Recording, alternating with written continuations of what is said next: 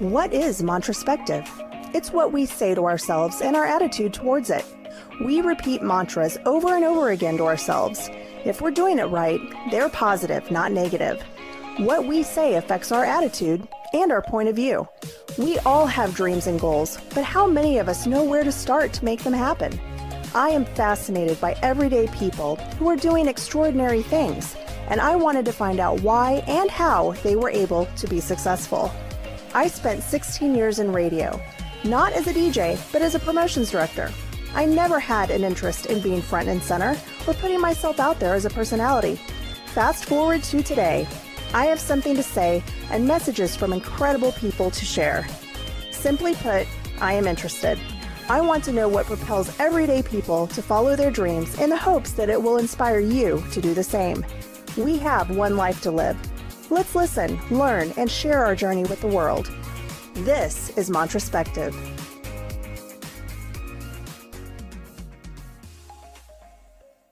Mantraspective would like to thank our sponsor. If you're looking for a one-stop shop that offers yoga, meditation, Reiki, readings, and various other classes along with being a metaphysical store, check out Mantra in Blue Springs, Missouri off 7 Highway.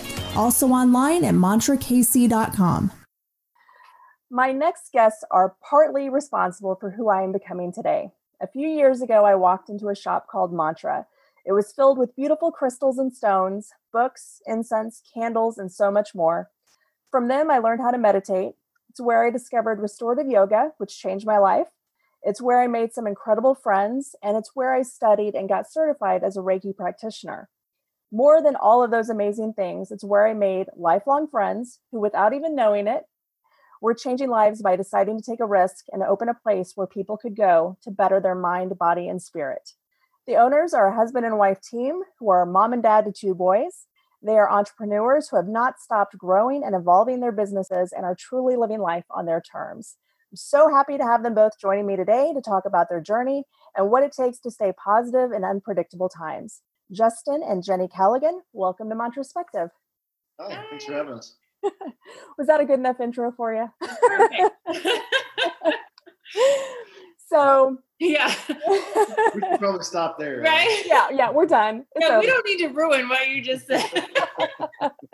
No, but we've known each other now for a couple of years, yes. And exactly as I said in the intro, we met by me coming into the shop one day, and I've told you guys for the last 2 years that's my happy place. I used to think Target was my happy place. Not anymore. I've encouraged you guys, just put some chairs right there in the shop and let us come in and hang out, because there's such a good, positive vibe all the time.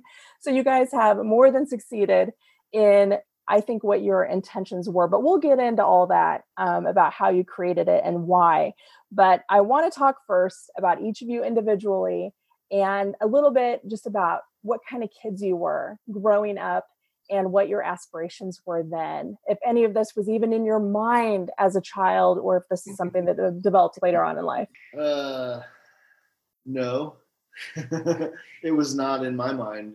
When I was a kid, I was early on, I was in a really small town and got to run around and, play in the mud and stuff like that. And had a pretty normal upbringing, I think, for Missouri, church every few days, and really being pushed in that direction. And then for me personally, in my mid 20s, I kind of just had this awakening where I recognized that the path that I was on wasn't going to be the best path for me or my family. I mean, my parents. I'm an only child, so when I say my family before my wife and our beautiful kids, that was my family. But anyway, yeah. So, it wasn't until my mid 20s that I even had any awareness that there were other things out there. Yeah. How about you, Jenny? Definitely not on my radar that this would happen for us. I had a great childhood, little sheltered. My parents are a little overprotective, but we are all insanely close. I have a younger sister that's still, I'm from Iowa originally, and she still lives in Iowa. yeah, I was a shy kid. I really haven't changed that much. Shy, not super outgoing, but I get along with a lot of people. And I think I didn't go to church. My mom had a religious background and had kind of stepped away from it. And when I was younger, and so, and I'll be honest, I think as a young kid, even, I don't know what age, but I would have probably called myself an atheist. You know, I didn't really believe in anything for a long time. My intellectual brain was always trying to figure out how that possibly could be real and all that. And it wasn't till my early 20s, my grandpa passed away, that I had an experience that I could not explain away. And it was life-changing, but I was 19 years old, I guess. And so I didn't want to change who I was. And so I just kind of put it on the back burner for about 10 years, until probably right as I turned 30, things started changing in my brain and I couldn't stop that. And so I just kind of launched down a spiritual path at that point. And then when our oldest son was born, so 7 years ago, it went full blast. Things were happening and I just couldn't turn it off. So you both were coming to realizations about your own spiritual journey prior to meeting each other. So what was that like when you met each other? Was that something that drew you to each other? Was that something that you even talked about in the very beginning? We definitely did. Yes. We talked on our first date. We talked about everything that you're not supposed to talk about. Yes. We talked about politics. We talked about religion. We talked about kids. We talked about, all the things that you're not supposed to talk about on the first date. But we were both like, we're old enough, we're mature enough to know who we are and what we want and what we don't want. Right. We had both been married before, so we were not going to hide anything coming into this. We were not going to sugarcoat anything. Like, we were our real selves, there's no games, nothing. And yeah. And we couldn't believe like how on the same page about so many things that we were, and continue to find these things as we, got closer. It's been that way for several years now. Yeah. Where, yeah. It's pretty awesome. To be able to have somebody that we can literally spend 3 hours, stay up till 2 or 3 in the morning, just talking about what happens next. And what if this is what started it, or, all the different scenarios or the theories and all that stuff, and have somebody that's right there with you, the whole time. It's really cool, actually. I'll never forget, very early on, I was reading a book about something. I don't even remember what it was. And I was like, this stuff is really out there. Like, but it was really resonating with me. And we were going somewhere and I said, I want to talk to you about this, but you're going to think I'm like so weird, like so out there. And I tell him the whole thing. He's like, yeah, that's actually kind of what I've always thought or what. And I was like, oh. Well, it's nice to have that validation from somebody else too. Like, okay, I'm not crazy. I'm not the only one thinking this way. And it's even better that somebody you love and care about. Right. Exactly. Right. Yes. So was it during these late night conversations you guys would have, obviously you've been married for some time before you developed the idea for Mantra and everything. Is that kind of where it got conceptualized from, or who had the idea first, or was it mutual? I feel like it was mutual. Yeah, I was going down a path.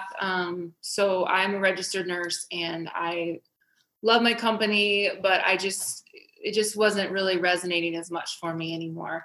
And I had been drawn to Reiki, and, they say once you go through a Reiki attunement, like you can't stop the changes that start happening.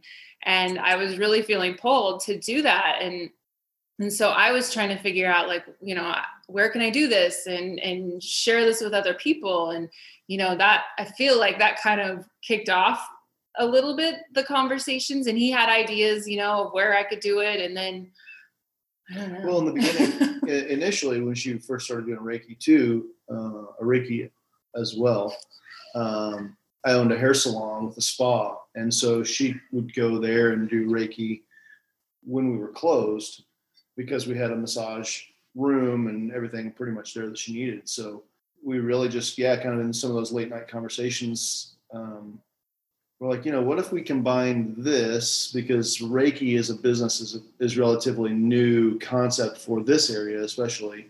But if we combine that with, you know, the other things that we have been drawn to in our journeys, you know, like the metaphysical world, the metaphysical stores and stuff like that, that really for where we're at in Blue Springs, there's nothing, you know, 20 plus minutes around. So we kind of just got tired of having to drive, 20, 45 minutes to get, you know, round trip to get any of the stuff we wanted. So once we kind of knew that Reiki was the path that Jenny wanted to go down, and we knew that we were tired of driving 45 minutes for crystals and incense and stuff like that, we really wanted to combine them, but we also wanted to try to do what was going to be best from a business standpoint, and add in something that was a little more mainstream or socially acceptable, or however you want to phrase it. So we decided, you know, to include Reiki in there as well, which married up really well with our history and my personal passion and belief in the power of meditation. So bringing all those four things together under one sort of umbrella, really just, you know, it definitely wasn't an overnight thing, but the idea spawned very quickly. The meditation thing, like that's where that was another big thing that we wanted to bring, because I mean, meditation changed my life. I mean, I'm anxiety ridden almost my whole life. I mean, with meditation, it's a huge difference. Anyway, so, you know, we'd heard about like private meditation rooms, you know, was it Lululemon or somebody that was doing them, and on the East Coast and the West Coast. And we were like, what if we did that too? Because that's been such an important thing. Like, I would love to bring that to, you know, this area as well. So we definitely have had a heavy focus on meditation too, because of that. So, well, and that was a great introduction for me, as somebody who was kind of at that point in my life where I was searching, wanting to learn, wanting to understand more. I had always been interested in meditation, but had never really been trained or taught anything about it. So you guys were the first ones to introduce me to that. Was meditation something, Jenny, you learned prior to meeting Justin, or was that after you guys met and had all these deep, wonderful conversations? It's actually prior for me. I did a meditation class.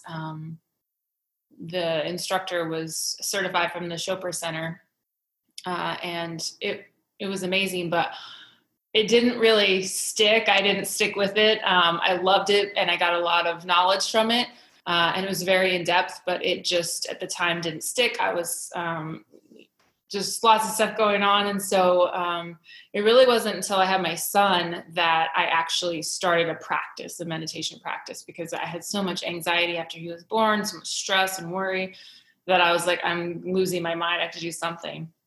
And so I started an actual practice, you know, where I stuck with it. And then I couldn't, the changes that I was feeling were just, it was subtle, but it, over time, when I would look back, I would think, oh my God, like I haven't had this anxiety, you know, for so long. I didn't even notice it was gone. But I learned it before, but I didn't really practice it regularly until after we had been together for a while.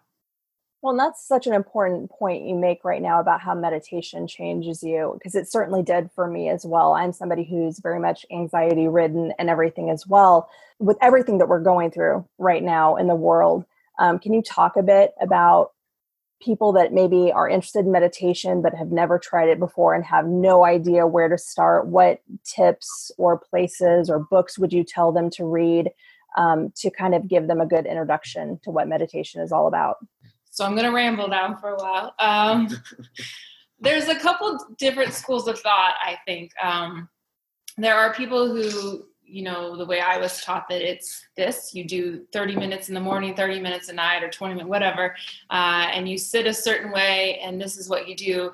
And then there's the other school of thought, which I think I fall right in the middle of, where, you know, meditation can be a walk outside or a hobby that you can, you know, stop think your thinking brain while you're doing that hobby. So I think people put too much pressure on themselves to do meditation the right way. Because anything that you're doing that gives you that time to clear your head, but also being mindful, meaning like, you know, you're cooking and you're cutting the vegetables, and I'm cutting the vegetables, and you're not thinking about, you know, what the kids are doing or what's going on outside or whatever. You are focused on cutting the vegetables and boiling the water and doing all that. So even like something like that, you can make it a meditative process. So I think that that's an important thing to remember, that it doesn't have to be so serious and so by the book. Now, once you start and you start to pick up some benefits from it, then you'll realize how extremely beneficial a regular practice where you sit and, you know, practice focusing on your breath and things like that is, and keeping that consistent and, you know, forming a habit of meditating and how important that is. So I guess, yeah, I fall in between the two schools of thought. And I think if I could jump into, I think part of our goal with Mantra as it pertains to meditation really was to for one, take all of the mystery away, right? The preconceived notions and the misperceptions, you know, so many people think that when you meditate, you, like she said, you have to sit this way, you have to do this. But the reality is there are so many different styles of meditation. You know, what some people can only achieve that meditative, that deep centered state with in a guided meditation, versus me, I have to have complete silence to really be able to get deep into a meditation. Others, you know, they have to follow like a mantra meditation. So there's so many different styles, but again, what we wanted to do is just expose the community to those different practices and those different, you know, meditation types to let people really make an informed decision on, is it for me or not? Because the reality is, we all know that once you find that practice or that method that suits your mindset a little bit better, then meditation is for you. And meditation will benefit everyone once you find the way that works best for you. And I think it's understanding that it's an evolving practice. You know, like I said, if you start one way and you're like, this is it, this is for me. And then over time, you might find that kind of isn't working for you anymore. And so, you know, but you're realizing the benefits from it. And so you continue to explore the options of how best works for you. And do you both come from the school of thought that you should commit, you know, at least 10 to 20 minutes a day to meditating, just finding that time to sit? How I believe that, yes. Do I do it every day? No. Usually with me, I go in waves, and I will have this regular practice and I'll be doing really well. And then something will happen and I'll fall off the wagon. And then after, you know, a few days, a week, whatever, I start to realize, you know, I'm like, why am I so anxious? Why can't I fall asleep? Why am I waking up in the middle of the night? And then I'm like, oh yeah. So then I start the practice again and stick with it. And then, you know, it fixes it. Well, obviously you guys know I'm a huge believer in it now. After learning from you guys, like for the last 2 years, it's become an integral part of my life. I don't feel right if I'm not meditating, if I'm not sitting in my quiet space and going inside myself. And it's amazing what will come to you, what your higher voice, your whatever you want to call it, will tell you if you can just sit in quiet and let your mind go, let everything go. It's such a peaceful, amazing thing to learn and be a part of. So I definitely encourage everyone who's listening, if you've never meditated, please check it out. And start practicing it. It doesn't cost anything. It's free. So, Justin, it seems like, and I may be wrong, but it seems like you've kind of been a lifelong entrepreneur. You've had several different types of businesses and everything. So when it came to Mantra, was it an easy yes, like this is a slam dunk win and when we're going to do really well at it? Or was it something that it took you time to kind of process through before actually launching it? it definitely wasn't a slam dunk. You know, it was, you know, one of the things I told Jenny from pretty early on was that one of my biggest struggles was going to be to balance my spiritual mind with my business mind, because the two conflict a lot. And so for me, it was really just kind of more trusting the universe to make it work, you know, everything. And it has, and it did, you know, from the very beginning, from the location to, you know, the people that have worked with us, to the instructors, to the people that we've met through the process and become friends with. I mean, it's all been, you know, sort of laid out for us. And we just kind of had to decide that we were going to take that chance, you know. But, you know, having said that, there was definitely, you know, going into it, we knew what we had to do to, you know, we're not looking to make a boatload of money off of doing this. You know, it's just as much about sort of the community service aspect of it as it is more so, I think, than the business reality, unfortunately, for most people who have a business mind. But, you know, it's once we decided to like actually live our truth and speak our truth to people that are outside of our little bubble, that's when it became a pretty obvious next step for us to open Mantra. You know, when we realized even in our own community that we're not so weird because we meditate or because we carry a crystal or two in our pocket, or, you know, we found that there were so many people in close proximity to us geographically that felt the same way and had some similar thoughts and beliefs, that we were like, okay, so this is the universe now showing us that it does have potential, and that there are other people out there that would help kind of fulfill one of the many goals that we have, of just being a place where people can gather and help share that love and positive mindset and spread it back out into the community. And if we could just say a big thank you and give gratitude to everybody that helped make Mantra a possibility. The most integral person being Justin's mom, Brenda. Without her wisdom and her help in so many areas, especially accounting, we wouldn't still be here. So she has just been such an important part of all this as well. Well, with your bravery of speaking your truth, you normalize something that for people like me who were searching for that did kind of view it as a little out there. You don't know what people are going to think of you when you start talking about those things, and you know that crystals are powerful and they can do certain things and all of that. Certain people in your lives will look at you cross-eyed, like, you know, all right, you've gone off the deep end. You're a little nutty. And so when you opened Mantra, it made it okay for so many people to kind of come out of the cave, you know, kind of be like, okay, this is okay. And right after you guys did it, you started seeing other places, other people kind of embracing it and starting their own practices or their own stores and things like that. So in a way, for our area, in a lot of ways, especially the area we're in, you guys were kind of trailblazers in bringing this and making it normal for people like me to go, okay, I'm going to come in here and talk with like-minded people who want the same things, and they love the positivity and they love the vibe.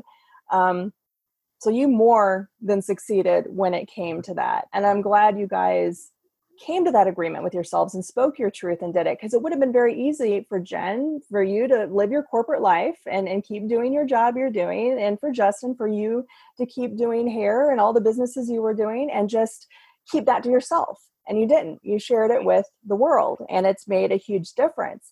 Now, I want to know, because you guys are a fantastic couple, but every couple's go through their stuff. You guys live together, your parents, you run businesses together. How well do you work together as a team? And what are the pros and cons of working together and being married? I actually think we work together shockingly well. That being said, I mean, don't get me wrong. We have some pretty heavy conversations sometimes. We have competitive discussions. That's a good way to put it.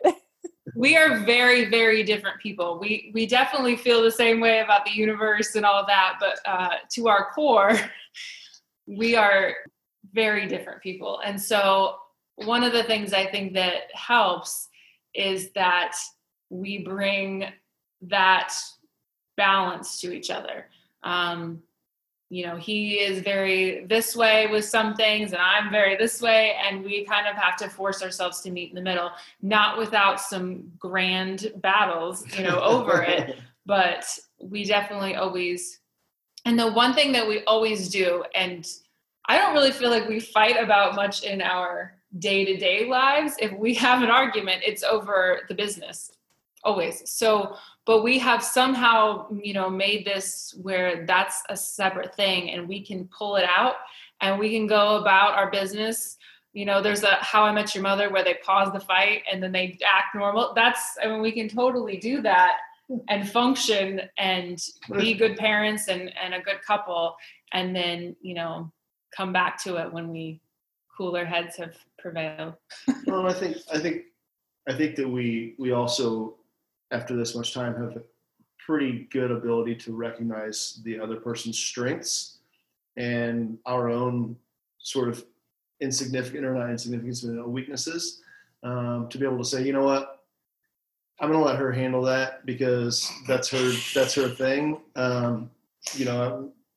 Really scheduling and booking and getting new talent in, new service practitioners and all that stuff. That's and he's the business. People come in and they say, I'd love to sell my jewelry here. And I'm like, well, you have to talk to my husband. 'Cause if you brought your stuff to me, I'd be like, hey, yeah, I'll take it all. And I would spend all of our money. and then I would turn around and give the stuff away for free. Like I don't have that, it's hard. And so he definitely brings such an amazing, entrepreneur spirit to it all, and I think I bring the other. Well, and like I said earlier too, when we decided to do this, I said that it was going to be difficult for me to balance the work life or the business mind and the spiritual mind, and I think that's one of the great things, like she said earlier, we kind of balance each other out. I think that's one of the things that she really helps balance me out in that everything's not black and white. Everything's not, numbers on a P&L, or it may cost us $5 more, but it's going to buy us community outreach aspect of it, or, all the different things that she kind of helps remind me of why we did this, why we continue to do this, being, again, for the sort of betterment of the community. So. It's amazing. I mean, like I said, I adore you both anyway, together and separately, and just hearing that just makes my heart happy, because you wonder, you see a lot of couples that do choose to go into business together, and that just causes World War III. And, it is difficult, but, hearing that you guys have that spiritual connection from the get-go and that respect for each other and the mutual respect and understanding that there are strengths and weaknesses with both of you, it just makes me so happy. How do you guys handle criticism? Because I'm sure you've gotten a little bit. I don't. Over the last couple of years. Well, I know you don't. But you got to tell the audience listening why you don't and how you don't and how you're working on that. That is one of my biggest weaknesses. I am a people pleaser to my core, and he is working tirelessly to help balance that in me and realize that I cannot please everyone. So criticism in me, inspires a panic attack and. I spiral for a good time, but I'm noticing that, in the beginning that would have things like that send me down a rabbit hole of whatever. And now I still have that initial like, I'm going to throw up. But now I can, breathe through it and realize this is not the end of the world. Realize I cannot please everyone. This is beyond my, I had no idea that there would be so many differing opinions, and especially right now in the climate that we're in, it's very hard and it can be very frustrating, but I just have to find that balance. And for me, it's gratitude. It's, you know what, that sucked. And then, but you know, I've got this amazing family at home. I have two beautiful boys and my husband and my parents and my sister. Those are the people that matter to me. And, you know, I have to remember that that's what's important. And in the grand scheme of things, this is just such a little blip on life, on the situation or whatever. So that's how I handle it. He is amazing. I don't know how he does it. Let's find out. Justin, how do you handle criticism? I think it really depends on the situation. You know, honestly, I've tried the older I've gotten, I've tried to really think about the things that, and the ways that I react to everything. Running a salon for 10 years helped me with that. Excuse me. Dealing with staff who, you know, generally are going to be looking at every muscle twitch in my face when before, during, and after I respond to, you know what I mean? To how 15 different ways one sentence that comes out of my mouth can be perceived. So, you know, a lot of times people sometimes get frustrated with me because I do take a little bit longer to respond to criticism or to several situations, but I try to really like take a step back and get in my right mind first, and then try to put myself in whatever that situation or that person that's criticizing and try to see through their eyes.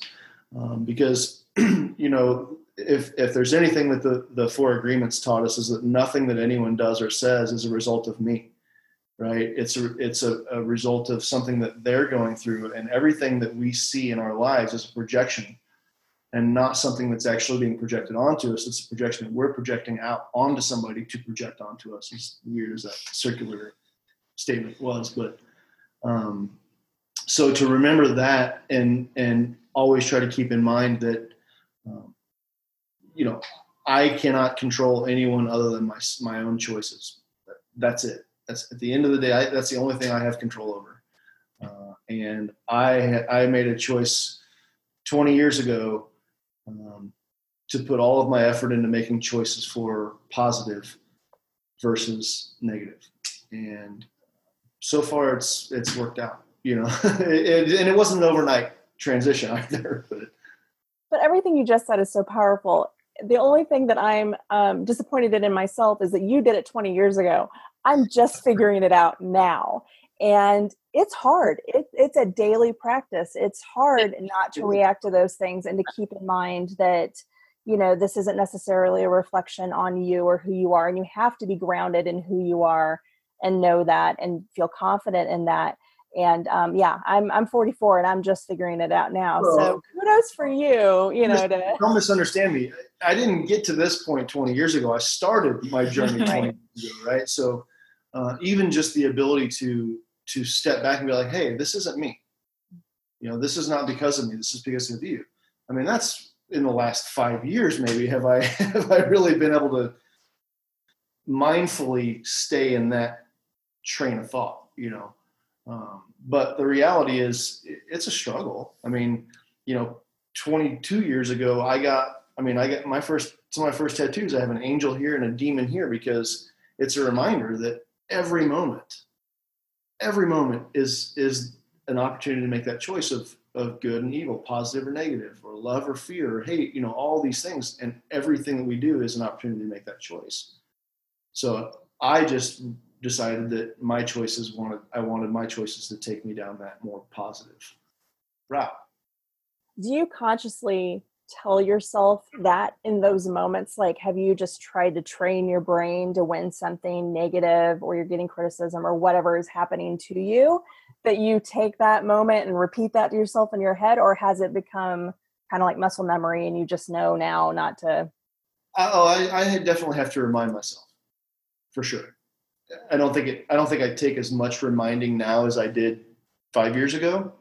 But it's, you know, it's always it's a practice, right? An attitude of gratitude is not come overnight. And it's not these changes are not something that anyone can achieve like that. You know, that's why, you know, Buddha smokes. See, this is what happens. It's like you're connected or something. But, you know, Buddhist monks practice their entire lives and still never achieve that enlightenment that they're searching for, that's the goal. So keeping that in mind, you know, I think would eliminate a lot of people's stress and frustration when it comes to getting that enlightenment or that meditation or whatever, and realizing that no one's perfect. Everyone started somewhere. And at the end of the day, the Buddha himself or Jesus himself, they all said that they're not perfect, right? They all have flaws. We're all humans. We all have flaws. It's about what we're doing to be better than we were yesterday that matters. I think that's why people give up on meditation or things like that, because you achieve this, you find that happiness and you're like, oh, I fixed it, I'm good. And then something knocks you back out of whack and you have to go through it all again. And you're peeling, you're coming back around to it and you're peeling those layers off deeper and deeper and working through that stuff that is so buried deep, and you plateau again and life is good. And then it happens again. So you just have to stick with it, because you'll find that those periods of time in between where it is, everything's, you know, you're good. Like you're happy, everything's going, you know, that time period seems to last longer, but it's really not. It's just that it's how you're responding to the things around you and you're recovering faster and you're, you know, so I think that's it's hard to stick with it because when you get knocked back down. Well, and I think in that time too, when we get knocked down, for me personally, it's important for me to always remember that whatever it is that we're looking for, we're going to find it. Right. So when we get knocked down, a lot of us, because we're, you know, trained from birth to always seek out the dangerous, the negative stuff. When we get knocked down, our default is to go back to that. And so we immediately start noticing the negative. Well, this always happens to me. And of course, this is going to happen. And I'm probably going to be late then. I'm probably going to get pulled over and I'm probably going to this. And well, you know, the law of attraction, you know, not that I'm 100% on board with the law of attraction, but so one of the things that I really subscribe to is that, you know, what you put out, you're going to get back. So if you're putting out that this negative thing's going to happen, this negative thing's going to happen, you know, stacking on top of each other, guess what? It's going to happen, because whatever you're looking for, whatever energy you're putting out there is what you're going to get back. I feel like I'm a prime example of that. So I completely understand. And again, it only took, you know, the last couple of years of me, you know, and I kind of do buy off on the law of attraction to some extent, you know, because I've tested the theory myself. You know, when I'm positive and I'm happy and I'm trying not to let those things get me down, and, you know, good things happen. But when I dwell in the negative and I think, well, this is going to happen, and then this is going to, guess what? It does. Right. So it is a matter of training your brain to react to those things differently when they start happening. And both of you have hit on something now that I think is key to all of this. And I know you'll both agree, but it is gratitude. It is being thankful for where you are every day, even if you're in the depths of hell at the moment. There's a reason for it, because like you said, you're going to find your way out of it. You're going to get there. So can you guys talk about what gratitude means to you and why it's important for everybody to be grateful? Gratitude is as life-changing for me as meditation was. And it kind of... We kind of come hand in hand. Okay, I was going to say, literally. It came hand in hand for me, because you can't start meditating and then continue to look around and get so upset about all the things in your life. And I mean, I go to that practice instantly when I'm spiraling, because to the extent of I have a warm bed to lay in, or I'm eating hot food. I mean, it doesn't have to be these grand things, because I think that's what people, you know, want to be grateful for the big things in life, but you have to be so grateful for the small things, and you have to be grateful for the people that you meet along the way. You know, I always love Deepak talking about, you know, the barista that makes your coffee. You know, even if you don't say thank you, which you should, but even if you don't say thank you, in your mind, you need to, you know, I'm so lucky that I came here and they made this wonderful coffee and I didn't have to mess with it and I didn't have to take the time to do it. I mean, just little things like that. People bringing you your food at a restaurant. I mean, down to the little things that are, we ignore as we go through life. Yeah. And I think when it comes to gratitude, there's again, sort of a misconception that you have to show gratitude for a thing, right?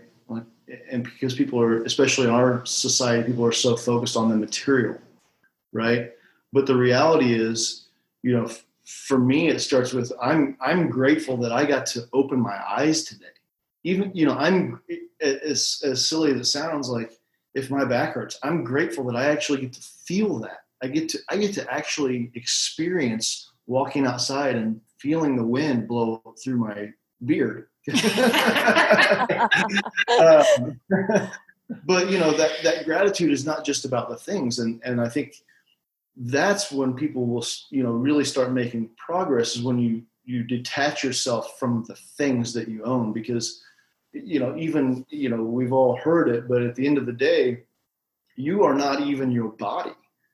So being grateful for any of these physical things it's all superficial, and it's you're not going to get anywhere. You're not going to make any progress spiritually, or even a lot of times physically, if you don't acknowledge that intangible, you know, thing. No, but that's actually a good point. Because again, through learning meditation, learning Reiki, all of those things, I began to feel a need to purge everything in my life. I started looking around going, what's all this physical crap that I have around me? I started feeling like I was drowning in it.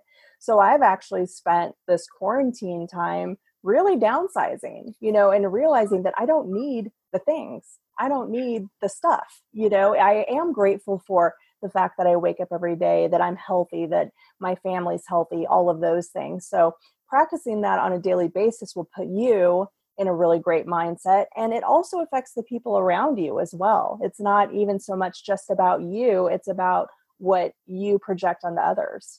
Mm, exactly. For sure. Yep. What continues to inspire both of you? I would say my children. Justin's like, you took mine. Well, for one thing, I mean, they're constantly teaching us about ourselves in every second of every day. So they are pushing us to be better people, to grow as humans. And so that would be my main inspiration. I know someday they're going to grow up and leave me. And I won't have somebody to take care of all the time. I put my focus on other areas in life, and I really, you know, I find inspiration in meditation. And, you know, you don't get some powerful message every time you meditate, but the more you do it, the more those things come in. And so I'm inspired at how big things are once we leave this physical body. So it's, you know, that's why I used to have this fear of dying, and I really don't. I mean, I obviously would hate to leave my husband and my children. That would be horrible. But that, you know, this is not the end in my mind. So I think things like that inspire me. I think one of the things that inspires me is when I'm, especially when I'm in Mantra and I see somebody come in who has been looking for something and they find it. Not, you know, not something specific, but they've just been, their soul has been searching. Their soul has been looking for something, for whether it's, you know, like an oasis that they can go to be themselves for a half hour, or whether it's a book on the shelves that allows them to, you know, learn what they need to learn to grow, you know. Or seeing, you know, somebody get a reading from an intuitive that they get a message that they really needed to hear, you know, and it helps them heal or grow. That inspires me. It's actually inspiring and it's humbling at the same time, because it's at this point, you know, like we were saying earlier, we have this community now around mantra. And that in and of itself is incredibly inspiring to me, but it's really humbling to step back from that and see how this idea that we started with almost 3 years ago has now become this thing that is so much bigger than us. That in and of itself is inspiring. It's exciting, and it's extremely humbling to see the community's embrace of our vision, you know. And I'm working really hard trying not to get emotional right now. Like, there are actual tears in my eyes, because the entire time you're talking, you're describing me. That's exactly who I was walking in to your shop. And you guys wrapped your arms around me and have made me better for the last 2 years of my life. You have made me a better person. I'm doing this podcast because of you guys. There's a reason it's called Mantraspective. I didn't just, you know, pull that out of the air. I mean, it's an influence. It's the love you guys give. It's all of that that you exude. But don't think that you don't have an impact back on us, right? and the people that tell us this. I mean, I'll be honest, this is a lot of work. It's a lot of work, a lot more work than I ever imagined. And so hearing feedback like that, oh, I just got goosebumps. That makes me want to keep moving forward and not just throw in the towel and be like, you know what? I tried. This is too hard on me, too hard. And so I love to hear that, but it's a two-way street. You're giving back to us just as much. So. Well, thank you very much. Switching gears a little bit, we're in unpredictable times right now. I mean, we certainly haven't seen anything like this in our lifetime. How do you make sense of what's going on in the world right now from a spiritual standpoint? Did I just ask a heavy question? Yes, you did. I'm just going to jump in. I know you started saying something. Would you like to go ahead? No, go ahead. I think there's a major, major shift that it's not happening, that we're in the middle of. And I say that we're in the middle of it because it's happening. We're not making it happen. It's happening. The universe, the world, the planet, the energy needs it to happen and is forcing it to happen. So it is very unpredictable. It's I guess unpredictable to me is the best word for it. I wouldn't say scary, but it's definitely unpredictable. And all we can do is just adapt, you know, as a species, all we can do is adapt. I think, you know, there's a lot of energy being expended, just in the name of essentially comfort. And I think that the reality is we're all going to have to redefine what comfort is at some point in our evolution. And I think that at the end of the day, the change is happening, whether we like it or not, and people will, I think, come out the other side stronger and better for it. So this actually, oh, I'm sorry, Jenny. No, go ahead. I feel pretty much the same way. I think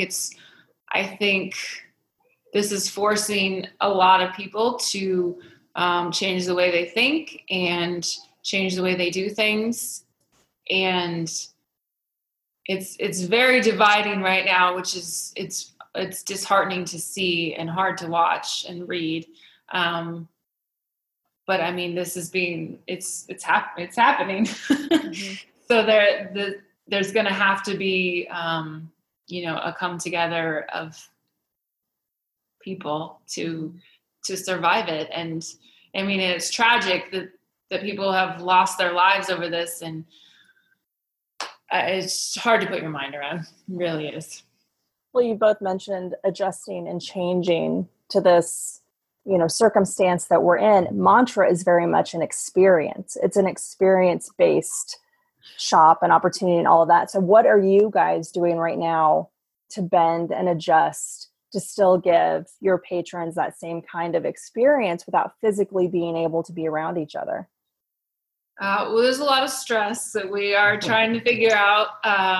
you know, the best way to do things. There's, due to the divided thinking, you know, we get a lot of pressure to continue on as we were before from people. And, you know, we got the other side that, you know, are staying home and not, you know, so we do offer the online shopping. We worked really hard during the quarantine to get most of our stuff online. So at least, because in the end, you know, we talk about material things and in the end, a lot of that stuff is material things. But a lot of it is, you know, ritual for people to get to their meditation or to hold the crystal and calm themselves down and, you know, burn the incense because that smell brings them back to a peaceful place. And, you know, essential oils, same thing. So, you know, we still want to offer those things to people. And if that's all we can do right now, you know, while still trying to put a positive message out there, then that's what we're going to do, and just continue to brainstorm ways to bring things safely to everyone. Yeah, I think right now it's the experience aspect of mantra is unfortunately, you know, limited to the store because of the restrictions that the county and the state have put on us. Just to require 6 feet of separation, that in and of itself makes it really difficult to do any events. What advice would you give people right now that are struggling with the situations that we're in? What things that they can start doing now to help better their situation?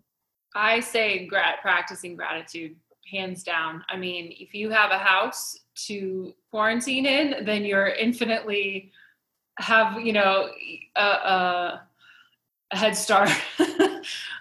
So, you know, and running water, all those things that we completely take for granted during this time.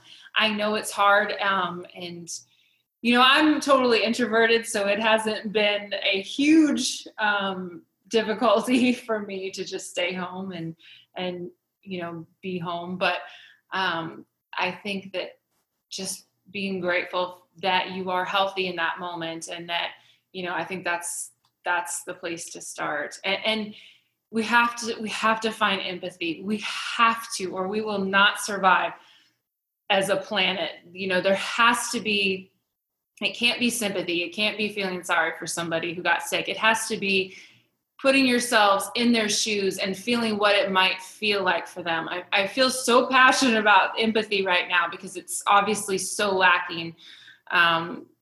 So I think that just those two things, you know, learning about empathy, learning how to feel it and put yourself in other people's shoes and understand what other people might be going through. That's outside of what you know, anything that's outside of what you've experienced before, try to understand that. So I think that's the best thing from that standpoint.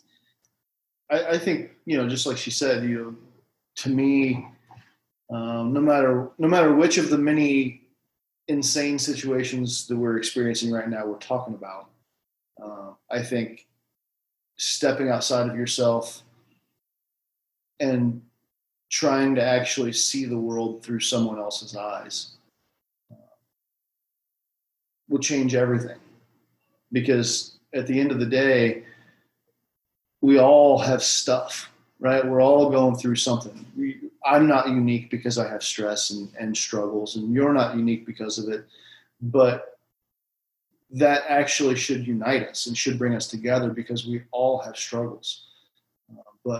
But I think our culture, for so many years, we've been programmed to be desensitized from everything that has anything to do with anyone else. I mean, the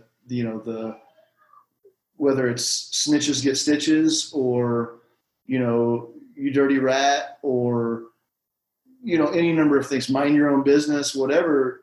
It has detached us from our community, you know, the larger community. And I think that detachment is what's led to a lot of this struggle that so many people are dealing with. You know, we've lost the ability to think, you know, it must really suck to be in that situation, or, you know, how can I help that person? You know, because that's the other piece that will come from empathy and from seeing things through other people's perspective, is realizing how much you have to be grateful for and how many opportunities you have that other people don't, that maybe you could help share some of those opportunities. You know, there's just so much good that can come from empathy and from seeing the world through someone else's eyes, that I think that's got to be the first step. I think asking yourself, you know, how can I serve? Because we're so wrapped up in ourselves and our own lives, and we have forgotten how to, you know, be there to help others. And no, you know, there's so many ways to do it. You know, there's so many ways to help others. So it's asking that question and ultimately putting your energy and focus onto that kind of helps your anxiety or your depression, whatever it is. You know, you're not focusing on that right then, because you're focusing on helping. You have compassion and you're putting that into somebody else. Not that you don't have struggles, but in that moment, you're figuring out how to serve someone else for that, you know, that time. Well, this is as good a time as any to segue into our little exercise for both of you called Find Your Mantraspective. I believe that we allow outside events to affect our mood, whether it's getting stuck in traffic or spilling coffee on yourself or whatever. It takes one thing to change the mood for the entire day, and we have to stop allowing that from happening. So I'm going to give you a scenario, and you guys are going to be tasked with coming up with two positives from it. I don't think this will be hard for you because I made it specifically for you in real time. Awful, huh? So I think this is going to be so simple, but a good lesson for everybody else to hear your answers. So the world is in the middle of a pandemic. You're quarantined at home while trying to run your businesses and homeschooling your two boys. Find your mantraspective. That's for me. I'm home with my two boys. I'm imparting knowledge on them that, you know, they might not get from school. I'm getting to have time to read a book that I maybe have wanted to read. This is exactly what I've been working through is that this time is giving me the opportunity. We were going like nonstop. And this has given us a pause. And so that's how I find, you know, that silver lining in it all. As somebody more extroverted, this is it's good to see both sides. Exactly. Gosh, that one's really tough for me. That's interesting. No, I'm actually happy this happened, because that's interesting, because we've got one person who's gone from immediately, yes, here's all the good things about it, and somebody else again who very business-minded, extroverted. You know, you've got the pressure of being the man of the house and making sure things are taken care of and all of, well, I mean, but it is. So it's interesting that there's that divide there. I think that for me personally, with all of this going on, I just have to trust, you know, and have faith that everything's going to work out. Mm-hmm. Because the reality is, you know, using all the things that I've already said 100 times in this conversation, you know, the things that we're looking for, we're going to find. And I've tried to do the work to keep the things that I'm looking for be positive. And I think that things just tend to work out for everyone.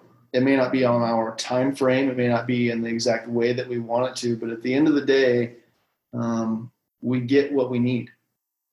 You know, like the song says, you can't always get what you want, but if you try, sometimes you get what you need. And I think that that's an important distinction for a lot of people to make, and to be able to, like, really right now be able to determine what is it that you actually need. You know, because we all want a new car. We all want, you know, the newest phone or the biggest TV, but we don't need any of those things. And so to me, this is a great opportunity to step back and reprioritize wants versus needs. That's a great answer. I'm going to listen to that over and over again and remind myself of it. Final question for each of you. What personal mantra do you say to yourself to keep yourself going? Mm-hmm. She knows mine. Today is a great new day, filled with new opportunities for great things to happen. I don't know. He just dropped the mic on you a little bit, Jenny. I know.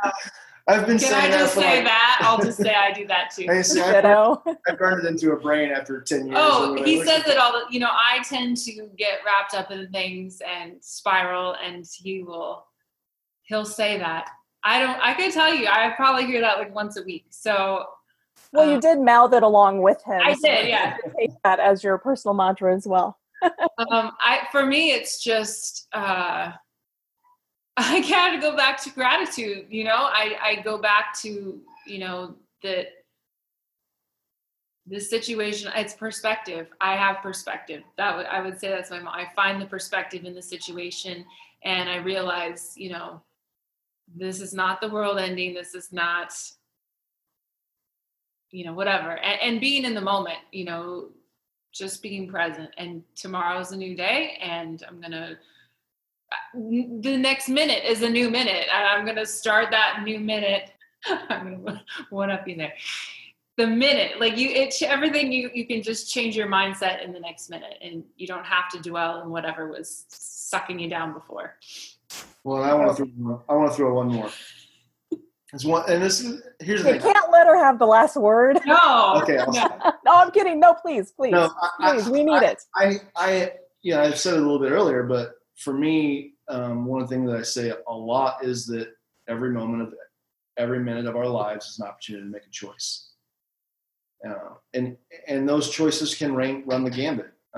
But the reality is, if we remember that, then we also will remind ourselves that we are in control of only our choices. We can't control what anyone else is doing out there. We can't control what the weather's doing. We can't control what the government's doing. We can't control what our neighbors are doing, if they're wearing a mask or not. We can't control if somebody's protesting. None of it. All we can do is control our choices. And through our choices, that will then provide us with the life that we want. Don't apologize to her. That was a great way to end this. Justin and Jenny, I've told you both before, and I'm going to tell you again and again and again, because of the decision you made to open Mantra, you have changed lives for the better. You've given people a safe place to explore and improve their mind, body, and spirit. I hope you both remember that when you go through these challenging days, when you wonder if it's all worth it. I promise you it is. You can find more out about Mantra if you're in the Kansas City area by visiting their shop off 7 Highway in Blue Springs. You can also visit and shop on their website, MantraKC.com. Thanks for listening, and I'll talk to you again soon. Remember, your thoughts become your reality. You have all you need to begin to make your dreams come true.